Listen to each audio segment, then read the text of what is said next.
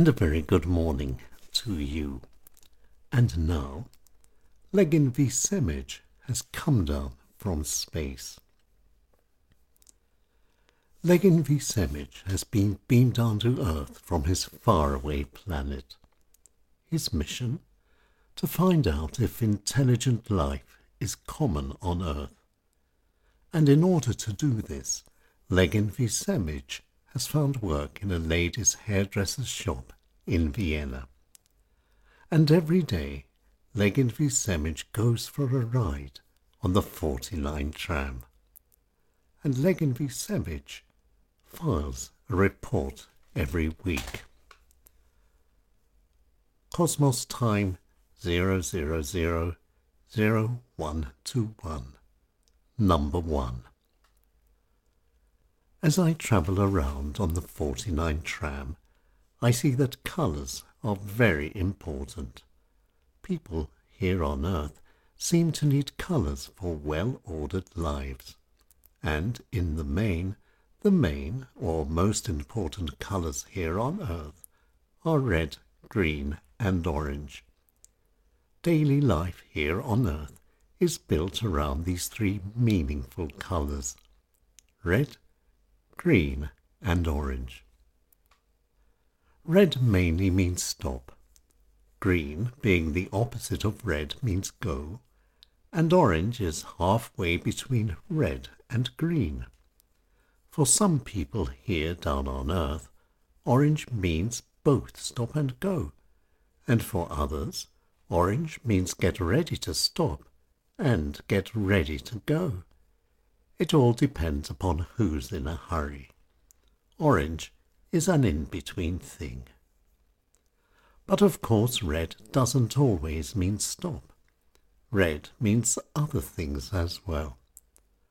Fire engines on their way to put out big fires never have to pull up at red. Fire and life are more important than red. Red has no meaning for emergency vehicles. Red, then, is both stop and go. Red is both green and red, and red, too, is the colour of danger. Red is a colour that warns. Why then, I mused, do people in love give each other red roses? Are red roses, in this sense, simply colourful symbols of love? Or can red roses be completely the opposite? Maybe red roses are nothing more than misunderstood warnings of the dangers of love. And, as I have often noticed down here on earth, red roses often last longer than love. But red, too, is the colour of life, and there would be no life at all without love. That's probably why people in love give each other red roses. And because only one red rose is the tradition of love, giving a red rose is really quite cheap. Something that all can afford. A cheap lesson in the dangers of life. Red roses have stems and are full of thorns. Roses are wolves in sheepskins but when they smile, their teeth can clearly be seen. Be careful of roses. They are dangerous to hold, and the giving and receiving is dangerous too. But now I must say that down here on earth colours are symbols of power as well, and red is the strongest and most powerful of all. Red is the colour of very high office. Just look at the church. Its cardinals are all dressed in very strong red, and red, when worn, makes those wearing it very important as well. Many politicians prefer wearing red ties. But walking on red gives everyone powerful feelings of power as well. When walking on carpets of red, people feel very, very special.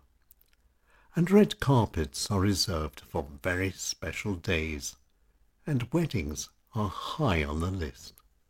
And red, the most powerful and important colour of all, plays no part at all at a wedding. Weddings are all black and white. Why this? Could it possibly be that these two colours, black and white, which are really no colours at all, are, in fact, the strongest colours there are? Black and white, symbols of both victory and defeat, with both meaning both. Women wear white, and men they wear black. No green or red at a wedding.